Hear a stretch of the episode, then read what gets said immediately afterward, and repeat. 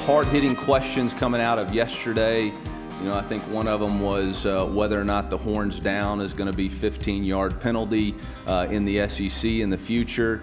That it was very important to finish uh, and to collect the trophy and to win 10 games and win a game on New Year's Day and all those things. And uh, believe me, we had a great belief in our locker room. We didn't have to do anything special, just be us. I was so proud of this team. We had so much fun, it ought to be illegal. I said in my press conference back in December that I didn't feel like there was anything at South Carolina that we lacked to be a championship program, that we had everything that we needed. I am even more convinced of that now after being there for seven months. So There's a report in the Houston Chronicle that, that Texas and Oklahoma are inquiring about joining the SEC. I bet they would. oh, welcome in the latest episode of that SEC podcast. I'm your host, Michael Bratton. I go by SEC Mike on Twitter. And flying solo once again, but hey, I got another guest lined up. First time on the podcast, my buddy Jason Hirschhorn.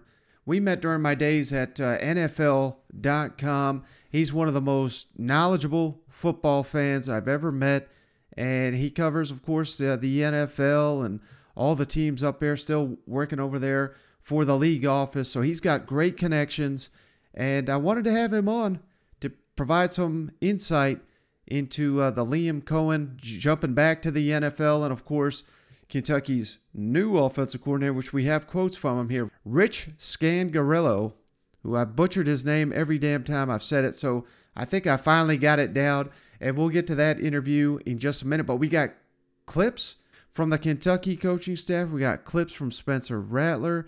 Loaded, loaded show here to continue the week strong.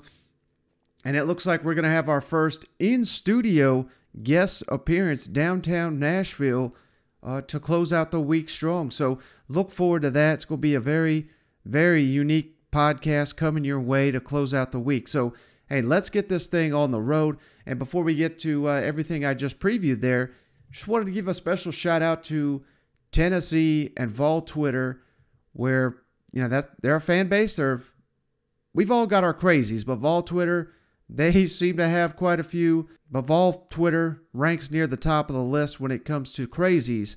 But hey, you get that name fan for a reason because these are fanatical people and they have stepped up in a huge, huge way. So credit to Vol Nation. And you may be asking, what the hell am I talking about here? Tennessee freshman guard, if you've not heard this story, Zakai Zeigler, his mother's house burnt down. He's from New York and his mother has uh, adopted, I believe it's uh, Zeigler's cousin, and he's a special needs child. They've lost everything, all the possessions, their home. It's it all literally went up in smoke, and they started a GoFundMe here on Wednesday evening, looking to hopefully gain fifty thousand dollars to move the family to Knoxville, get all the medical expenses paid for this child in need and everything like that. So $50,000, uh, that's a ton of money. And Tennessee fans raised that within 30 minutes, $50,000 and four after 4 hours after this GoFundMe which has been cleared by Tennessee Athletics is all perfectly uh, above board and any money they get that exceeds what they need, they're donating it to charity. $233,000 as of four hours since the uh, posting, and probably more as I'm sitting here saying it. I haven't checked it in about 15 minutes. It's probably over 250,000 at this point. It's probably going to be over 300,000 by the time you hear this podcast. So, hey, say what you want about Tennessee, but they take care of their own, and they got some outstanding, outstanding fans. As this is case in point, Zakai Zeigler and his family don't have to worry about uh, losing their home. You know, can you imagine going through that horror Yet here we are uh, because of the great, great Tennessee fans and other fans across the SEC. It's not just Tennessee fans that have donated to this cause. Tremendous, tremendous outpouring of support from uh, these Tennessee and SEC fans. Well, a job well done right there. All right, moving on with the show here. Kentucky met with the media here first time in a, several weeks. They announced their spring camp is going to start next week. We also got Texas A&M Jimbo Fisher. He is meeting with the media, I believe, on Thursday. So the Aggies are going to get kicked off here right around the corner. Spring football popping up all over the SEC. That's what we love to see because we need the content right now more than ever. And of course, the big topic now in Kentucky what's this going to look like with the new offensive coordinator, Liam Coen, jumping back to the NFL, going to reunite with Sean McVay and the Super Bowl champion, Los Angeles Rams. Interestingly, you know, I shared on here that uh, Liam Coen helped Mark Stoops in this interview process to land a new offensive coordinator. According to Coach Stoops, Will Levis also played a hand in interviewing these coaches and trying to fit the right fit for the program to make sure that uh, you know you're not going to have continuity with the same offensive coordinator, but they wanted a similar theme coming from the coaching tree of Sean McVay and, and the Shanahan family. That's something we'll talk about here with Jason Hirschhorn in just a moment. But let's kick it over to Mark Stoops first on staying with the same offensive branch, so to speak, of the McVay Shanahan system in Scangarello, the offensive coordinator, and don't forget the offensive line coach, Zach Yenser. He's a Kentucky native, but he also comes from the San Francisco 49ers. So he was an assistant offensive line coach last season with the Niners, one of the best rushing attacks in the NFL. Now you're getting the offensive line coach and your offensive coordinator both come from the same system, which should help a ton when you're breaking in those two positions specifically. They know each other, they get along, and they go hand in hand with this new Kentucky offense. So let's kick it over to Coach Stoops talking about these hires and not wanting to get too far from what they've already established there in Lexington. Mark, how important was it to kind of, when you're going out looking for a new coach to stay kind of in that Shanahan, I guess, McVay coaching tree? It was very important. Um, you know, when Liam was here and we lost our own line coach, you know, the first the first book we open is is was the 49ers you know that's the first first place we go and uh, Liam, first place Liam went, and that's you know he brought up Zach, and then we did the research on Zach, and it was kind of a, a no brainer to hire him as well. Uh, and then when I uh, come to find out that Rich had interest in this job, um, you know it really happened fast. Uh, again, you're under some pressure just because of timing. I didn't, I didn't, you know feel you know we we had a good idea this could happen and so we are keeping things you know, fluid. I was keeping guys in mind, and uh, it was remarkable the amount of candidates and the amount of people and the quality people that were interested in this job. Again, it says a lot about our coaches and our team and uh, the way they go, do things to attract the people that we did. And you know, but being so late, you know, you do feel a little, little, a little crunch, a little, little pressure to get things done.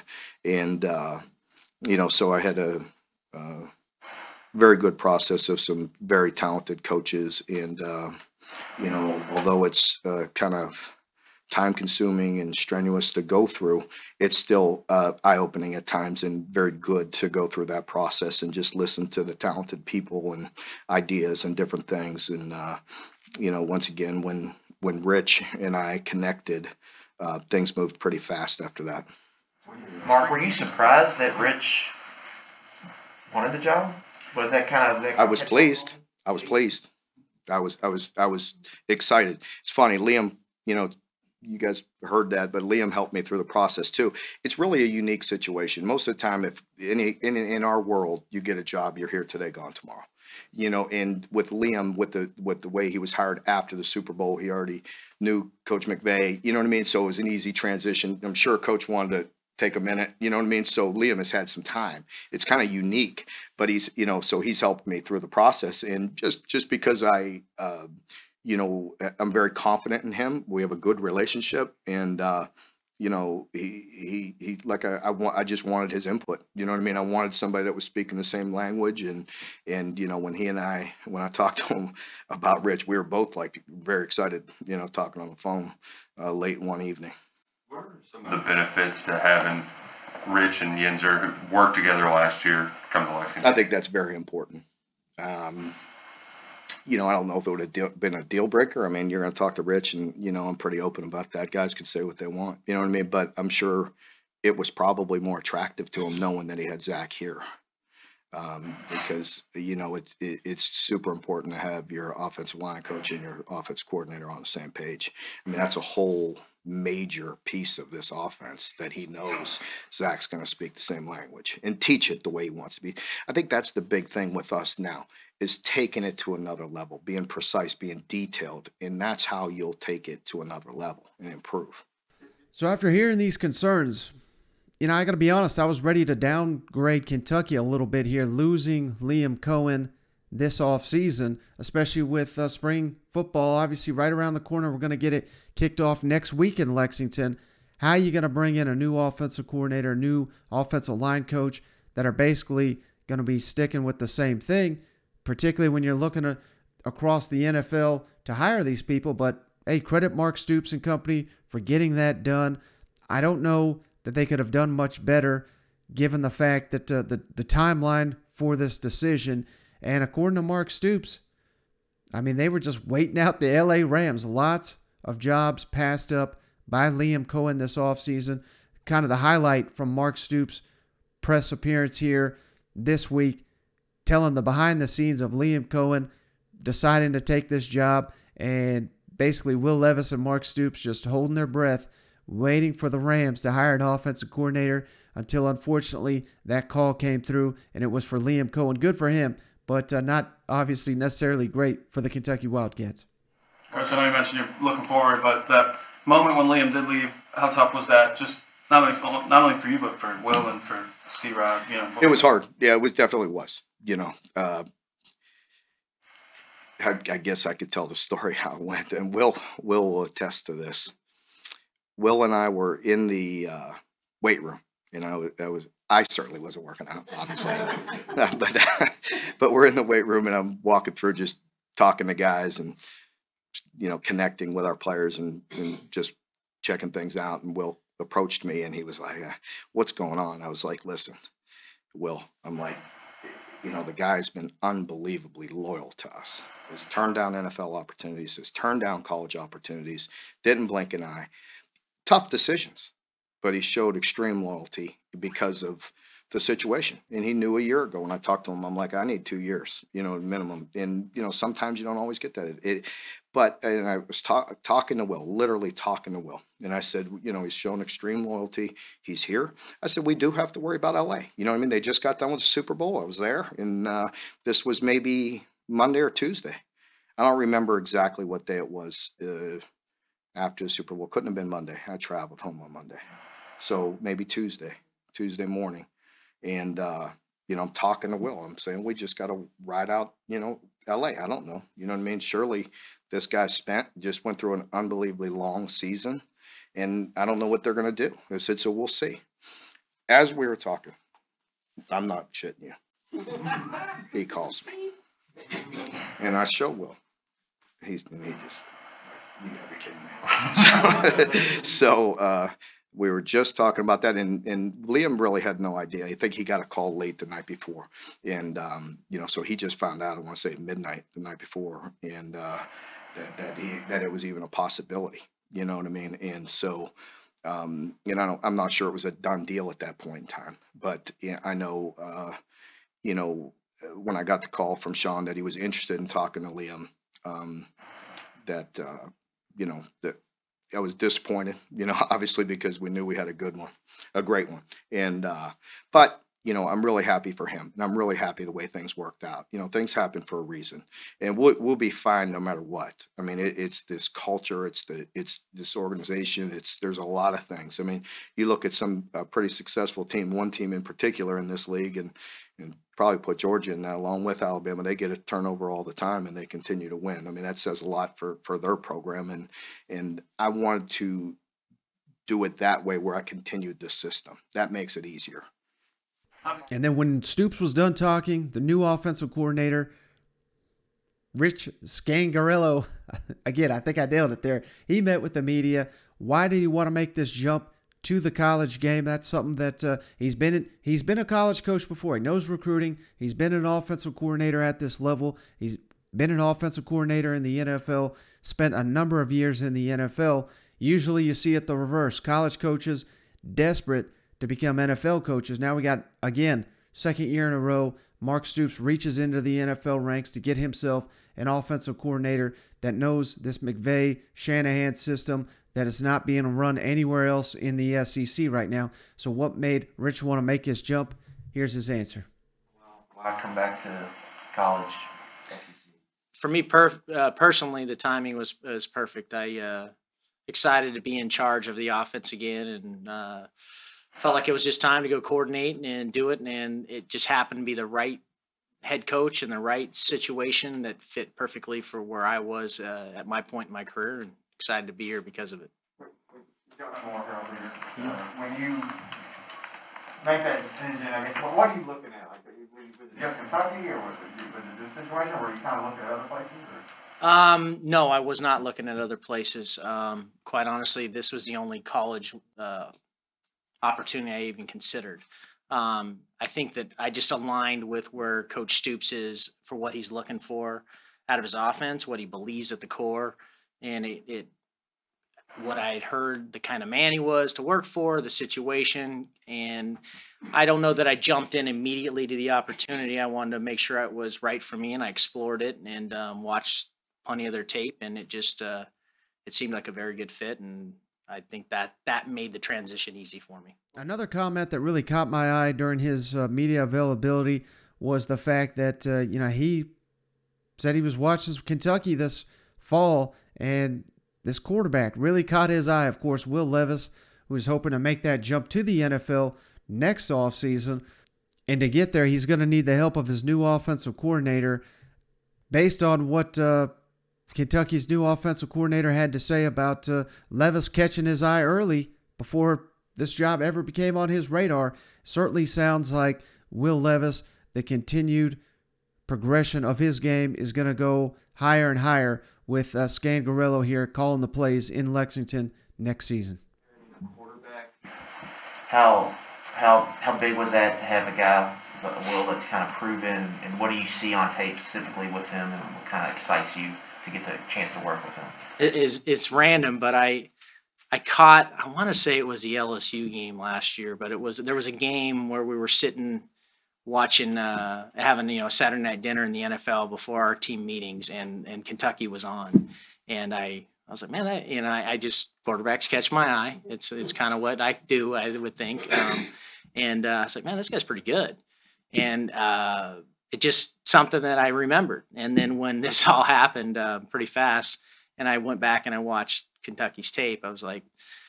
The qualities that I would look for in a quarterback, he possesses a lot of them and um, I think that's uh, it's fun to work with guys like that and help them, you know, just kind of bring out their best game, and that's my goal. What are those qualities? Is it arm strength? Is it size? Is it pocket mobility? It's you know, I, I would say this like it's the toughest to me. Well, let's say the NFL to play quarterback at the highest level to me is the toughest thing in sports to do, and that requires toughness. It requires an intellect, a football intellect, um, processing ability and then the physical ability to pull it off. That can look a lot of different ways. Some guys are, you know, it could be Drew Brees and Mahomes and everything in between. Josh Allen, how you play. Those are the kind of the top guys.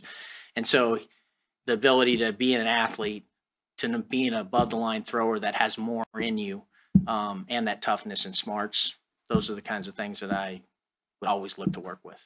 Now moving on to the uh, new offensive line coach Zach Yenser. Again, also comes to Kentucky from the San Francisco 49ers, a Kentucky native.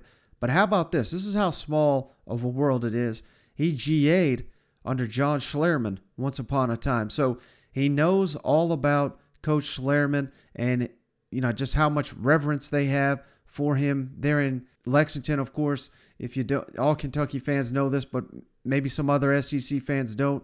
Tragically passed away a little over uh, it was during the uh, 2020 season. They honor Coach Schlarman there in Lexington, the Big Blue Wall. It just means a lot to them down there. And of course, the foundation of that program is the offensive line. So here's Coach Yenser on wanting to honor Coach Schlarman. I just thought this was really cool. Gave him a shout out here. And on the proud tradition, he understands fully what he's walking into in being the offensive line coach in Lexington.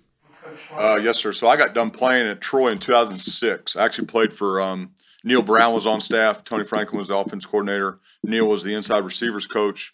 And then when I got done playing in 2006, our line coach left for Texas Tech, and um, Coach Franklin hired John Schlarman as the offense line coach, and um, I came back to be his graduate assistant when I got done playing at Troy. So that was my first connection with uh, Schlar in 2007. That that one year before I left and took a Division two job.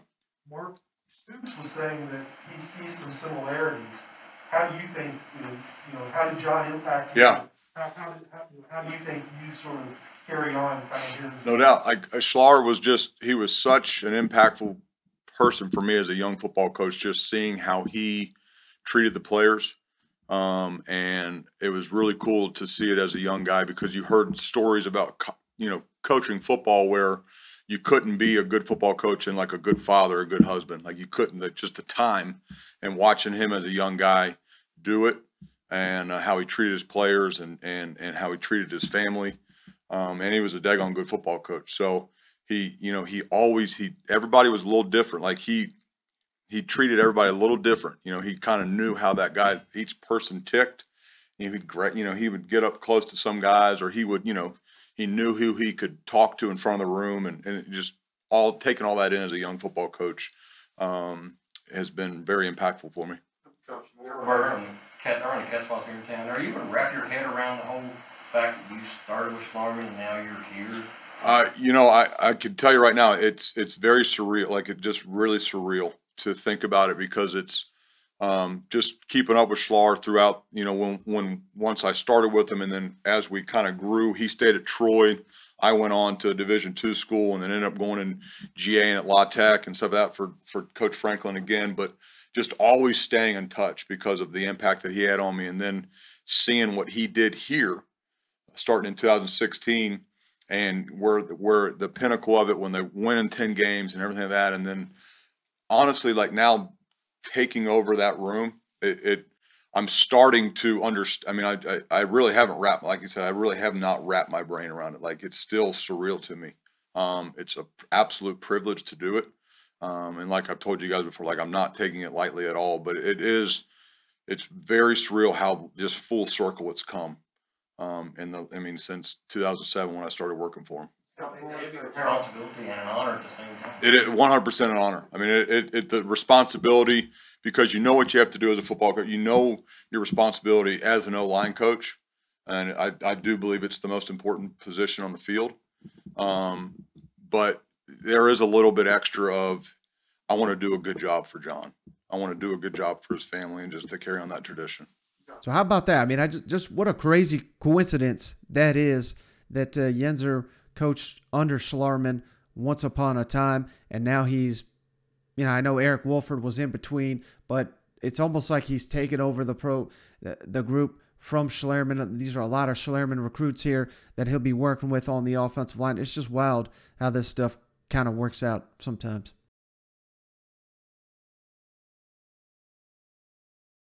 But all right, as promised, let's get to our interview here with Jason Hirschhorn. I think you guys are really, really going to appreciate the knowledge this guy drops. I'm, I'm being completely honest here. One of the smartest football minds I've ever run across, and even at NFL Network, he stood out.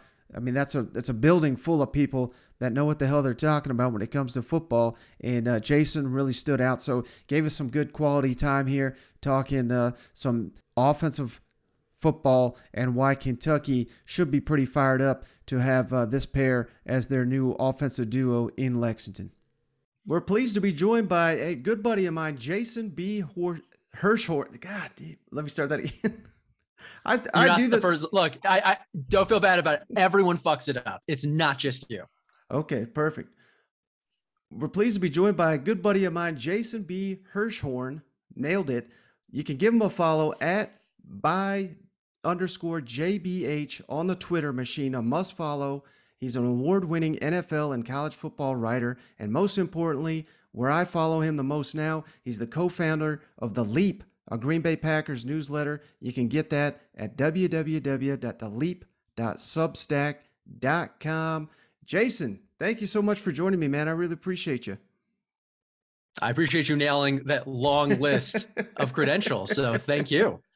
Yeah, absolutely. And the main thing I want to have you on to talk about Liam Coen and the uh, transition there with uh, the new offensive coordinator with the Kentucky Wildcats, because this is someone that I have been hearing about from you for weeks and weeks prior to uh, Coen leaving Kentucky and, and, of course, going back to the LA Rams, reuniting with Sean McVay.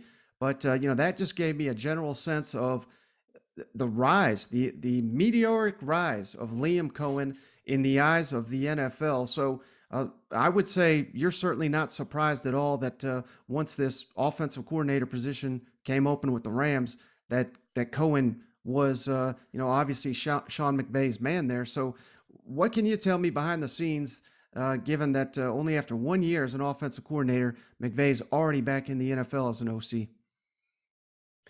Well, it wasn't just the Rams, by the way, that wanted to get Liam Coen in the building. Uh, the Minnesota Vikings were on that list. Uh, Kevin O'Connell, who was recently the offensive coordinator for the Rams, moving there and had interest that obviously overlapped back in LA.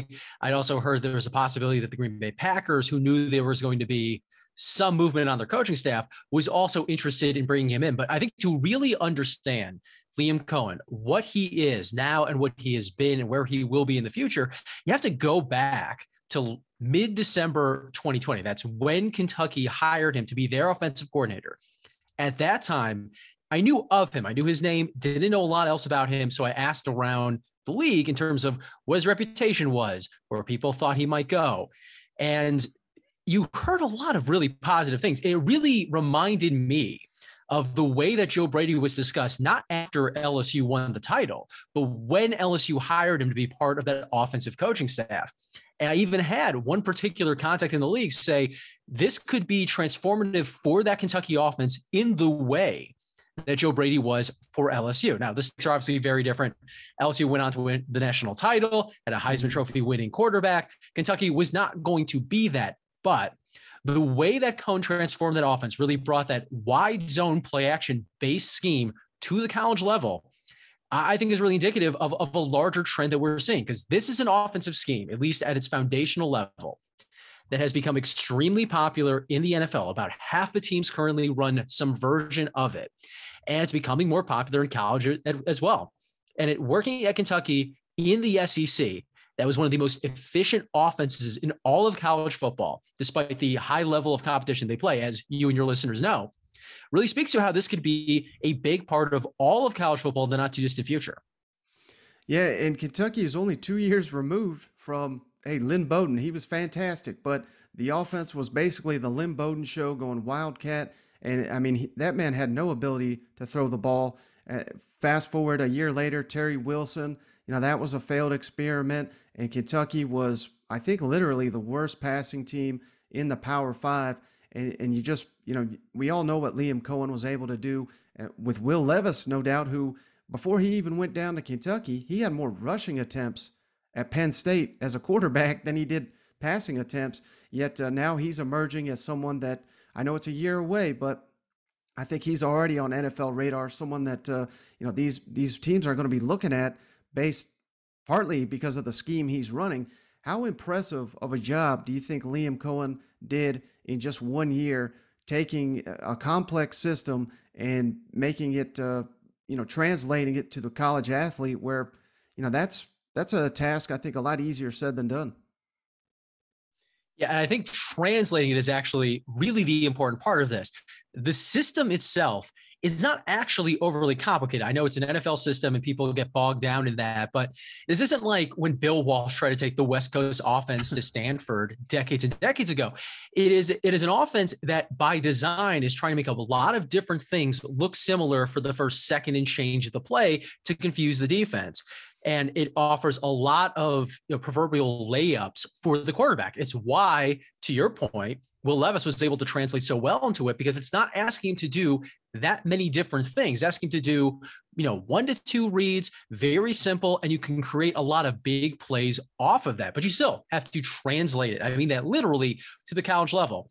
You, you look at some of the verbiage that's used in sort of the traditional form of this offense, you can get to like 16, 20 syllables very easily. That's a lot harder to do at the college level. It's a lot harder to do at the NFL level now, too.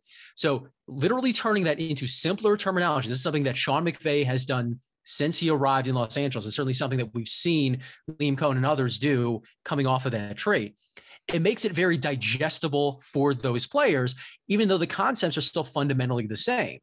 And that's part of the reason why you saw all those big plays coming out of Kentucky. You know, you know, Wan'Dale Robinson was probably going to make big plays in almost any offense that he was in, but he became a premier NFL prospect as the guy who was like the primary deep shot target on some of those. They're, Yankee concepts in a traditional verbiage, but you saw a lot of them this past year with Kentucky. Burner, which is a big one, where you have the hard play action quarterback turns his back to the defense. You have one receiver running sort of the deep cross, another one running either a corner or an angle route over it. And those were where you saw some of the biggest plays in all of college football last year. And you're going to see more of that in the future. You know, we're, we're going to get into the ways in which Kentucky has tried to replace Liam Coen, but these sort of big plays built off of play action, built off of the running game, is not just something we're going to see in the NFL more and more. It's something I think we're going to see more and more in college because we've seen, you know, in the previous decades, the various forms of the spread offense proliferate. Eventually, that was going to come back the other way because, you know, there's only so much talent to go around that can work in that scheme. And there's going to be all this talent that is undervalued that other smarter teams are going to take advantage of. Mm-hmm. Now, that being said, considering Kentucky's going into year two, it'll be a new coordinator, of course, but, uh, you know, Rick Scangarello, man, I can't. I put Scangarello. No, he gets, he gets me too, man. There you go, Rich Scangarello. He's come out here and said, you know, he's not going to reinvent the wheel. He's going to put his stamp on it, of course. But uh, if they keep it, you know, without uh, uh changing it up too much for the for the players, how much of is of an advantage and, and how much continuity do you think uh, the Wildcats can have? Because believe it or not, Jason, I mean, there's hype there in Lexington that uh, this could be the year that Kentucky finally reaches Atlanta. Um, so I, you know, if they just completely change the offense, that ain't going to happen. But uh, it certainly doesn't sound like that's what they're going to try to do this season. Yeah, and this is one of the ways that Liam Coen as an individual could be different in a positive way from Joe Brady. When we already made that comparison, but when Joe Brady left, LSU didn't really have any real way of replacing that full effect that he brought. Conversely, because Liam Coen is not just this individual running this particular thing that's hard to find, he's part of this larger movement in all of football. It's easier to find people who run or understand at least some version of that offense. Scangarello, while not someone who was coming off, you know, that Ram staff, is still connected to that scheme. It's that Kyle Shanahan, Sean McVay dominated scheme Scangarello comes out of that. You know, he spent time with the 49ers, later on went to run the scheme himself with Denver Broncos. So he does have some play calling experience running this particular offense. Now, the year in Denver didn't go super well, but I would point to the personnel that they had, particularly a quarterback, and say that that's the main reason that it didn't work out. Scangarello eventually returns back to the nest with San Francisco, works as the quarterback's coach. Eh, so he's still coming in with that same perspective or a similar perspective to that that Liam Coen originally brought to Kentucky. So Scangarello running the same scheme that's already been installed there. They already have the offensive line, that outside zone fully installed, which tends to be, according to the coaches, the hardest part to really master with the players. That's already there. All he has to do is just take control of the wheel. Maybe he won't be as good as Liam Coen. Chances are he won't be. Liam Coen was absolutely fantastic but he might be really, really good. And maybe a year or two from now, we're talking about him moving on to a bigger job. But again, it's still, they have this system that at that point is fully installed. There's a lot of people from that system that they can look to to replace people who move out, and they can keep this going, which is why I think that Kentucky, not just in 2022, but as long as they're trying to do this version of offense, could have a lot of sustainable success. Now, another point that he made during his uh, intro there at Kentucky, he's got college experience, but of course, he, uh, as you just pointed out, he's been in the NFL a number of years. And the reason, the main reason he says he wanted to make that jump is because college became more of a spread offense. You know, that had taken over the college game. And now we're seeing that transition a little bit uh, more a mesh of a pro style and a spread or what have you. Do you think that's an accurate statement? At least in the broad strokes, it absolutely is. You know, you look at where college football was at the highest level, or, even just the FBS level, talking about all those teams, you know, five, ten years ago, you had exceptions, but for the most part, you're talking about these very wide open offenses, a lot of 10 personnel, that is, four wide receivers on the field. And now you're starting to see a pushback to the middle of the game. You know, this offense Kentucky runs and a lot of other teams are starting to run in college. It involves additional tight ends, sometimes 12 personnel. That means two tight ends on the field. Sometimes there's versions of it where you see two running backs and a tight end. And even though that sounds like it's very running game centric, it's not really the way that it plays out in terms of the play calling. Like the scheme is based on the run game, but it doesn't mean that it's a run dominated play calling offense, at least the way that it's run in the modern era. You know, you look across the NFL, the teams that are running this, you know, the Los Angeles Rams, obviously running a very similar scheme. They pass a lot more than they ran, even though it's a scheme built on the run. But it's about trying to force the defenses into these disadvantageous situations. You force them into heavier personnel because when you do run the ball, you can't have light guys in the box. Otherwise, they'll take advantage of it. Kentucky obviously has the personnel to do that, and has done so for a long time. When you get them into those heavier packages, we're able to pull the linebackers in with that play action, then attack the middle of the field, that area that's vacated that's where you see those big plays. That's why the scheme has been so effective. And you don't have to have all five and four stars to make this offense work because of the things that it does to help the quarterback. So, you know, Kentucky may end up getting over time better recruits because of the offense that they've put together in, you know, in 2021, may continue to put together in 2022 and beyond. But even if they're still recruiting at roughly the same level they are now, if they are working in a scheme like this, they could still have a lot of success in offense. Are there enough uh, coaches here in NFL and college to to take over this offense all over the NFL, all over college football? I mean, my goodness, if you just run into Sean McVay, you're get you're going to at least an interview to be a head coach somewhere. It seems like these days. Yeah, I mean that that's been the joke, but there's also some truth to it, right? Like, and it's not just Sean McVay. I think we have to look at this coaching tree as the Shanahans and the McVays because those obviously those two coaches worked together in Washington in the early 2000s or the early 2010s that is. But you know they've gone separate ways with still keeping similar you know fundamental offensive roots. You know San Francisco does actually run a lot more than your not just typical NFL team just your typical football team in the modern era because they have issues at quarterback but they're still able to scheme big plays through that scheme now, you look at the Rams we just talked about, they pass a lot. Look at the Green Bay Packers. They obviously pass a lot in neutral situations. Even coaches didn't really directly come off of those trees, like Kevin Stefanski with the Cleveland Browns. You know, he's running a similar scheme. So again, there's a lot of this in the NFL, and the more teams that install it, the more assistant coaches will eventually be there, you know, for the taking. You know, to bring back to your original point with the Rams, you know, Thomas Brown, who's been the assistant head coach for about a year and change now. He's already interviewed to be a head coach. He didn't land one of those gigs this year, but that could come in time. He's someone that, you know, let's say a year or two from now, uh, Kentucky or another program decides they want to run this offense. He's someone that can have a lot of interest from those programs because he brings in all the institutional knowledge. It is the scheme that is easier on the quarterbacks and easier on the players, but still involves a lot of technical skill from those coaches, which is why the more it's being run in the NFL and in college, the more opportunities there will be to bring it on board. You know, at some point that too will cycle out. All these things are cyclical, but for the time being, this is an offense that a lot of teams are interested in. And Thomas Brown, he's a proud uh, Georgia man. He he's he was a yes, bulldog, he coached at Georgia. I, you know, I, I didn't I forgot I wanted to ask you this too.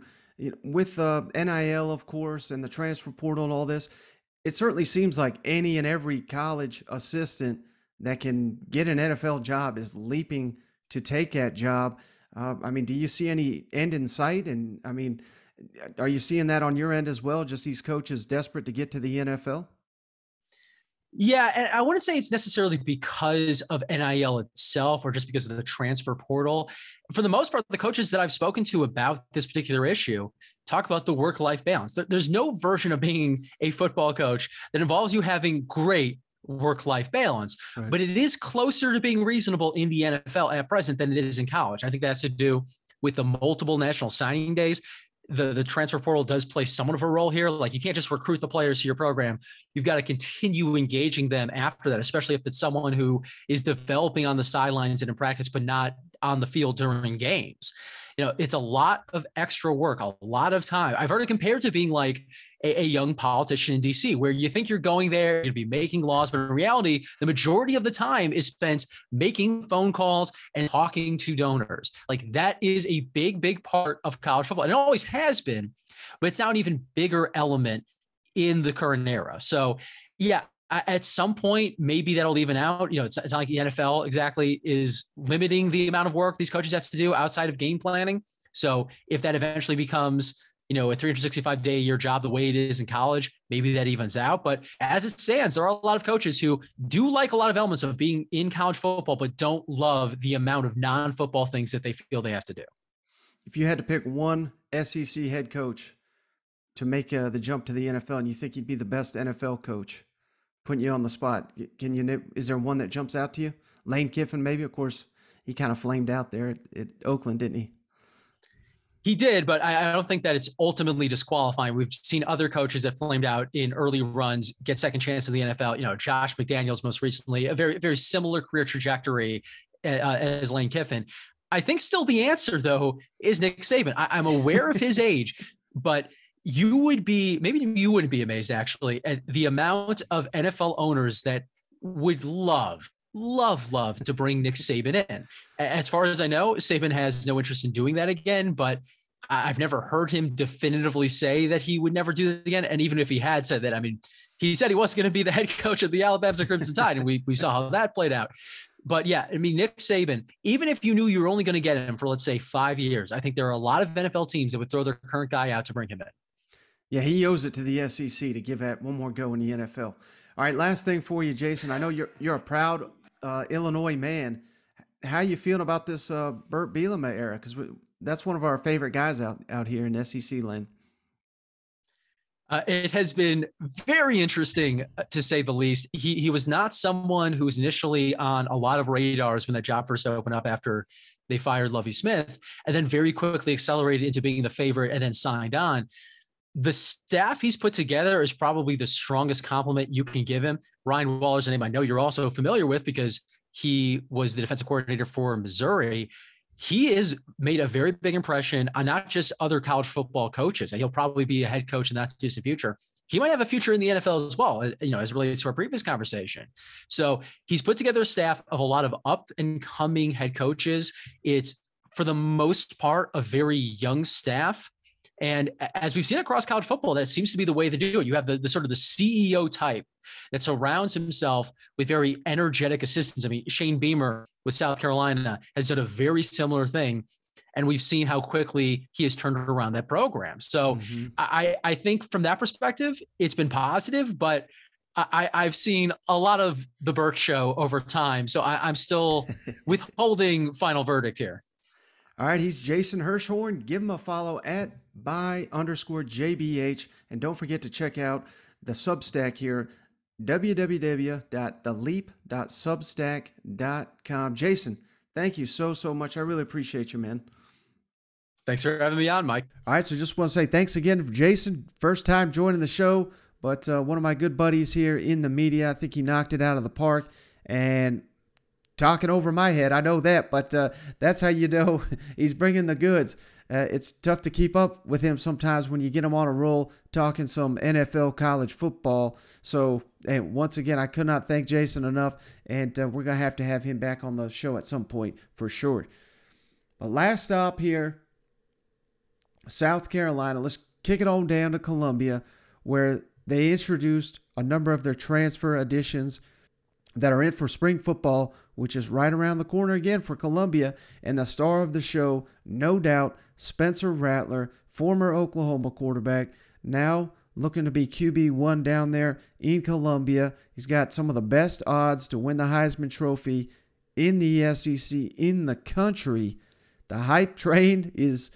I'm hyping him up. I'm not trying to hype up the Heisman, but I'm hyping him up as a, a huge difference maker for South Carolina because that's what he is based on everything I've seen. Still breaking down all his game footage. I really need to stop slacking on that, but I'm here to tell you this kid is legit and he seems ready for the challenge of coming to the SEC and trying to get South Carolina over the hump. We've already seen the program on the rise under Shane Beamer. And we weren't the only ones that saw it. Spencer Rattler, that's a big, big key for him.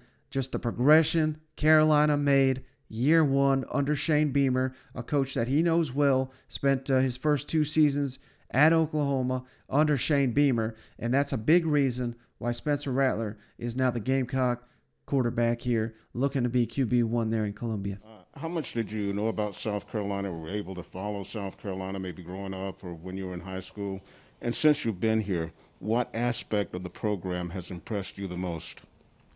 Uh, you know, growing up, uh, I love to watch college football. You know, to this day, it's my favorite thing to watch. Um, I, I, grew up, I, I, saw, you know, Jadeveon Clowney highlights. I saw, you know, games with Marcus Lattimore, all those, t- Al- Alshon Jeffery, a lot of guys like that. Um, but, you know, really going through this recruiting process and the transfer portal and all that stuff, um, you know, Coach Beamer was a big, big indicator that South Carolina is doing something right. And, uh, you know, he's turning this program around, doing a great thing up here. And, uh, you know, it also, like I said, I was very comfortable with making my decision. Uh, also knowing that my tight end, Austin Stogner, will be coming with me. Um, so it just felt like a home feeling. You know, I, I, got on a Zoom visit with, with the whole staff, and uh, we had a great talk.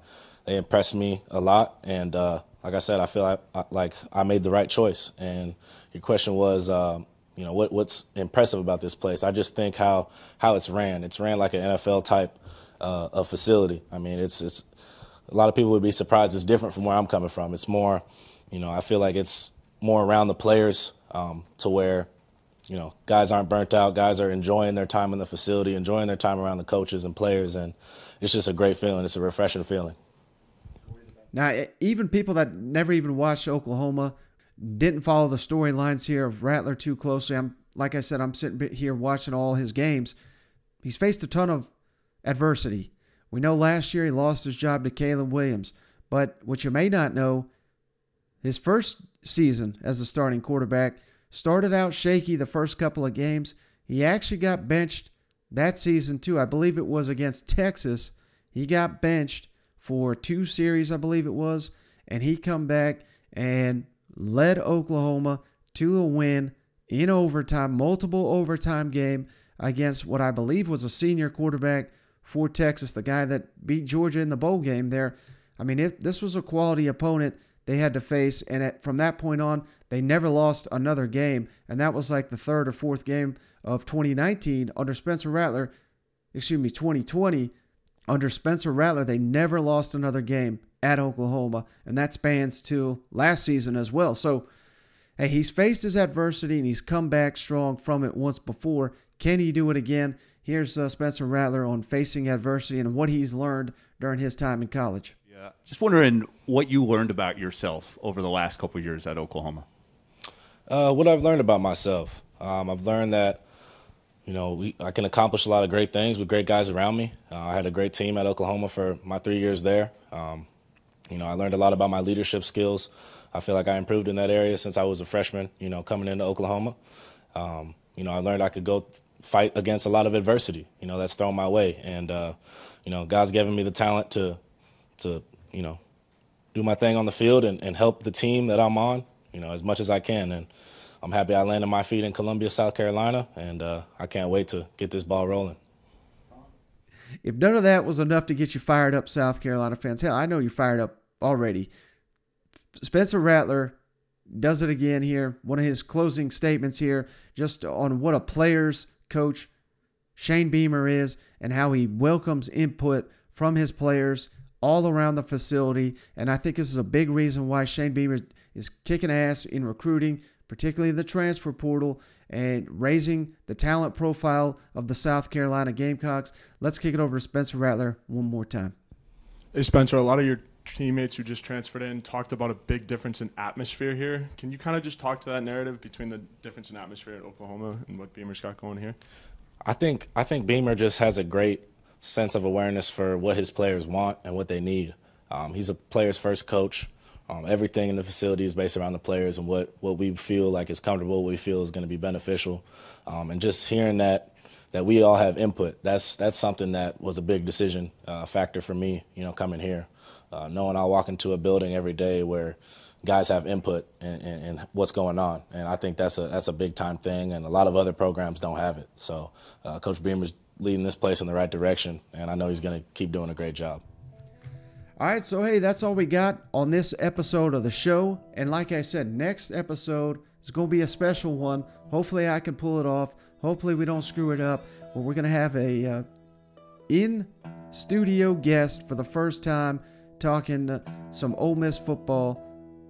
That's the plan anyway. So hey, be on the lookout for that on Friday. It's going to be a unique one. If you haven't watched on YouTube yet, Friday may be the one for you because we're we're going to be doing it live in a recruit in a recording studio downtown Nashville. Should be a great great time. I'll see if I can get the guests to drink on the show. I'm planning on doing it myself. So we'll see how it goes. What could go wrong, right? So a little trial run before Shane and I meet together for our fireside chat. But that's going to do it for this episode of the show. I appreciate each and every one of you for hanging out. We'll catch you on the next one.